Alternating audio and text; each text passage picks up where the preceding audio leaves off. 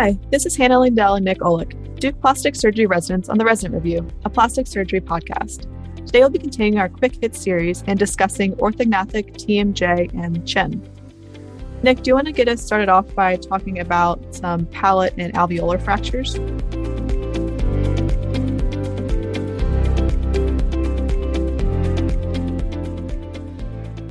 Sure. So let's dive right in. Um, so the treatment of palatal fractures is going to depend on the pattern and the uh, occlusal status of the patient. So for an isolated palatal fracture with no malocclusion, this can be treated with non-operative management. For an isolated pal- palate fracture with malocclusion, this can require open reduction and internal fixation. Comminuted palatal fractures will require a transpalatal approach. And alveolar fractures with comminution and malocclusion, there are many options, including including resin, bridle wires, microplates, and monocortical screws. Moving on to the maxilla, we'll start with some uh, vascular anatomy. So, some of the blood supply, um, we think about the descending palatine, which is a branch of the maxillary artery, and this may be disrupted with a Lefort 1. The ascending palatine is a branch of the facial artery, and this supplies the soft palate. And the ascending pharyngeal is a branch of the external carotid artery. Uh, next, move on to some measurements. So remember, the face is divided into horizontal thirds, starting from the uh, hairline to the glabella. This is the superior third. The middle third is from the glabella to the subnasale, and the lower third is from the subnasale to the menton. We're often tested, and uh, when we think about orthognathic surgery, we need to think about uh, different angles. Um, one of them is the SNA or the sella, nasion, and anterior maxilla, and the normal angle is 80 to 84 degrees. The SNB is formed uh, from the angle drawn between the sella, nasion, and B point, which is the supramentale of the mandible. And normal for the SNB is 78 to 80 degrees. The Frankfurt horizontal plane is defined by a line from the superior edge of the external audit- auditory meatus to the inferior orbital meatus. The ANB angle um, is the position of the mandible relative to the maxilla. Next, move on to talk about some occlusion. So, class one occlusion is the mesiobuccal cusp of the maxillary first molar lies in the buccal groove of the mandibular first molar. Class two occlusion is when the mesiobuccal cusp of the maxillary first molar is located mesial or anterior to the buccal groove of the mandibular first molar. Uh, division one, class two malocclusion is when the lateral, lateral incisors flare labially, and division two, the incisors uh, are inclined lingually. Class 3 malocclusion is when the mesiobuccal cusp of the maxillary first molar is positioned distal to the buccal, gro- buccal groove of the mandibular first molar. Kind of a mouthful there, no pun intended. uh, centric occlusion and centric relation are important for any elective orthognathic surgery because maximal intercuspation and proper mandibular condylar position is most likely to result in optimal occlusion after orthognathic surgery.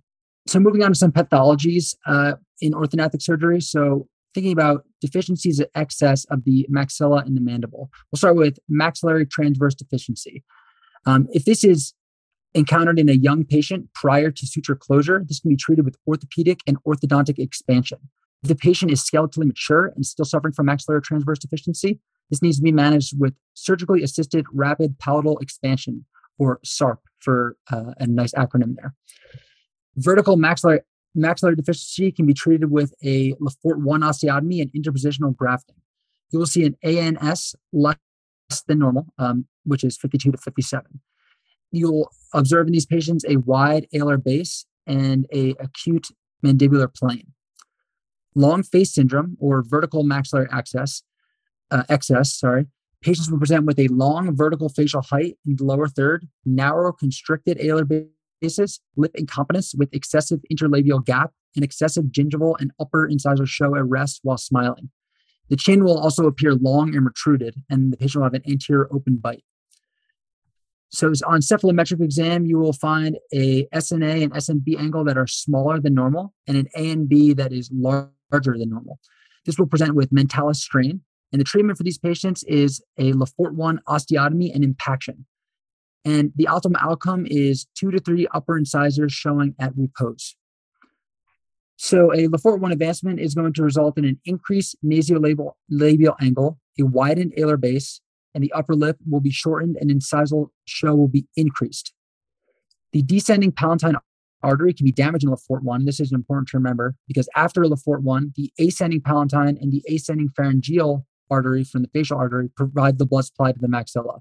That's a commonly tested point and something to, to think about when you're going through this anatomy prior to a case.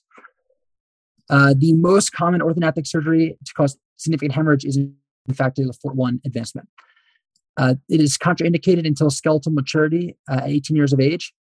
And the factor associated with the highest risk of VPI after Lefort 1 is clefting of the lip and palate. So if we do this advancement in a, uh, a cleft trial, you have to worry about velopharyngeal insufficiency.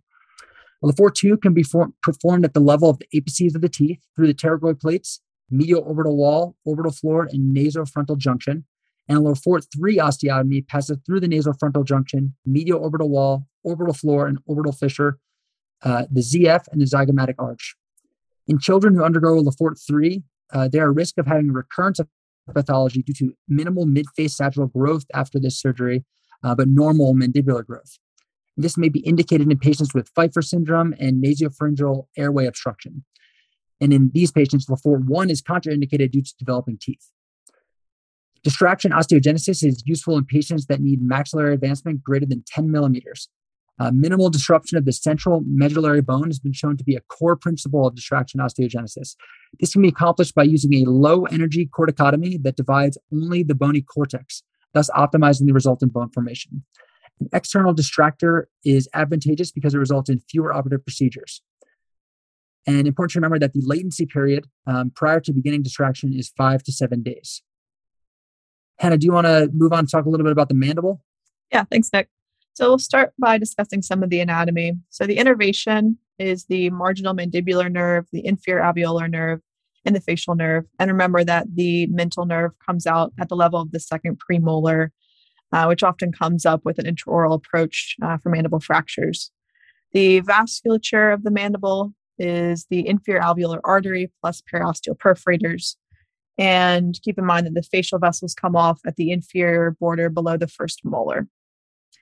The condyle is supplied by retrograde flow from the inferior alveolar artery. In terms of the growth centers, the growth center is located at the condyle, and so it is susceptible to disruption of growth if there's a fracture of the condyle. And the goal with any mandible fracture is to restore centric relation, in which the condyle is seated in the glenoid fossa, with centric occlusion, in which there's maximal intercuspation. The musculature will determine the obliquity of the fracture. So the lateral pterygoid pulls the condyle, pulls the condyle anterior medial. The medial pterygoid pulls the angle in the body of the mandible. And the genioglossus, which is supplied by the hypoglossal nerve, attaches anteriorly and pulls posteriorly. So there are several elective mandible procedures.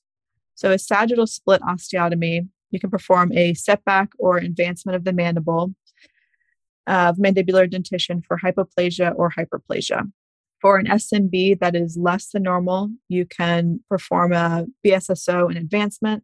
For an SNB that is greater than normal, you can perform a BSSO and a setback. And then you can perform a Lefort 1 and a BSSO together for an SNA that's greater that's less than normal and an SNB that's greater than normal. The next procedure we'll discuss is a genioplasty. And so the first step is always to evaluate occlusion. A jumping genioplasty, you perform a transverse osteotomy, and this removes the vertical height.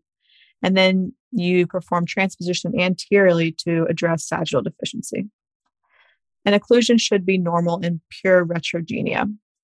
Uh, you can also, also, this can be seen in vertical retrognathia.